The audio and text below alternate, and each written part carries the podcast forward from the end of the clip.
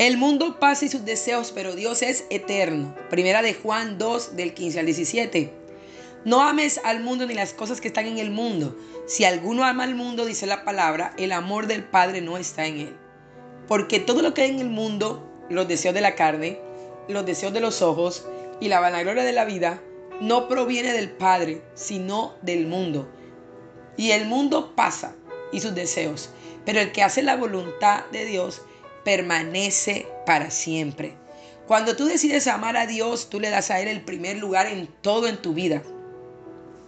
Todo lo que el sistema te ofrece, lo que, lo que está en medio del mundo, eso no llena tu corazón y puede cumplir tus expectativas en Dios. Porque tú tienes algo mucho más allá. Y lo que primero tienes es el amor de Él. Pero adicional tienes la vida eterna.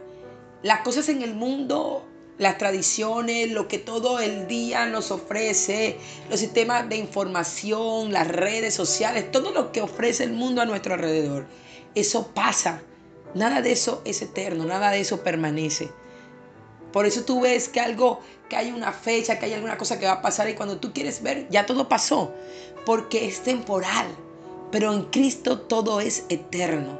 Y nosotros tenemos, amén, que hacer depósitos en el cielo, que son los que son perdurables por toda la eternidad. En la, en la vida cotidiana, el mundo, el sistema, aún el enemigo nos ofrece muchas cosas.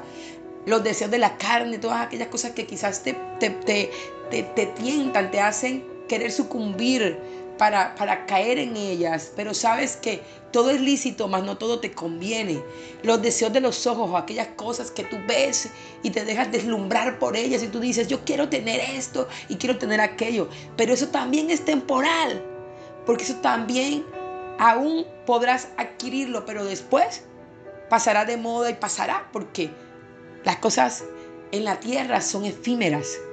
La vanagloria de la vida, los títulos, los, los logros, aquellas cosas por las que nos esforzamos tanto, llega un momento que ya no están. Amén. Lo único que tenemos seguro es la vida eterna. Eso es lo más seguro.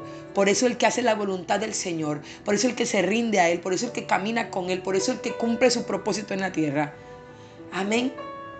Ha entendido que ha permanecido en alguien que le está ofreciendo todo, todo, en Él lo tienes todo, aunque no pareciera quizás hoy, porque de pronto tú estás queriendo otras cosas que el mundo te está ofreciendo, pero cuando tú te das cuenta que lo tienes en Él todo, entonces tu alma y tu vida haya descanso, haya paz, es feliz, tiene gozo.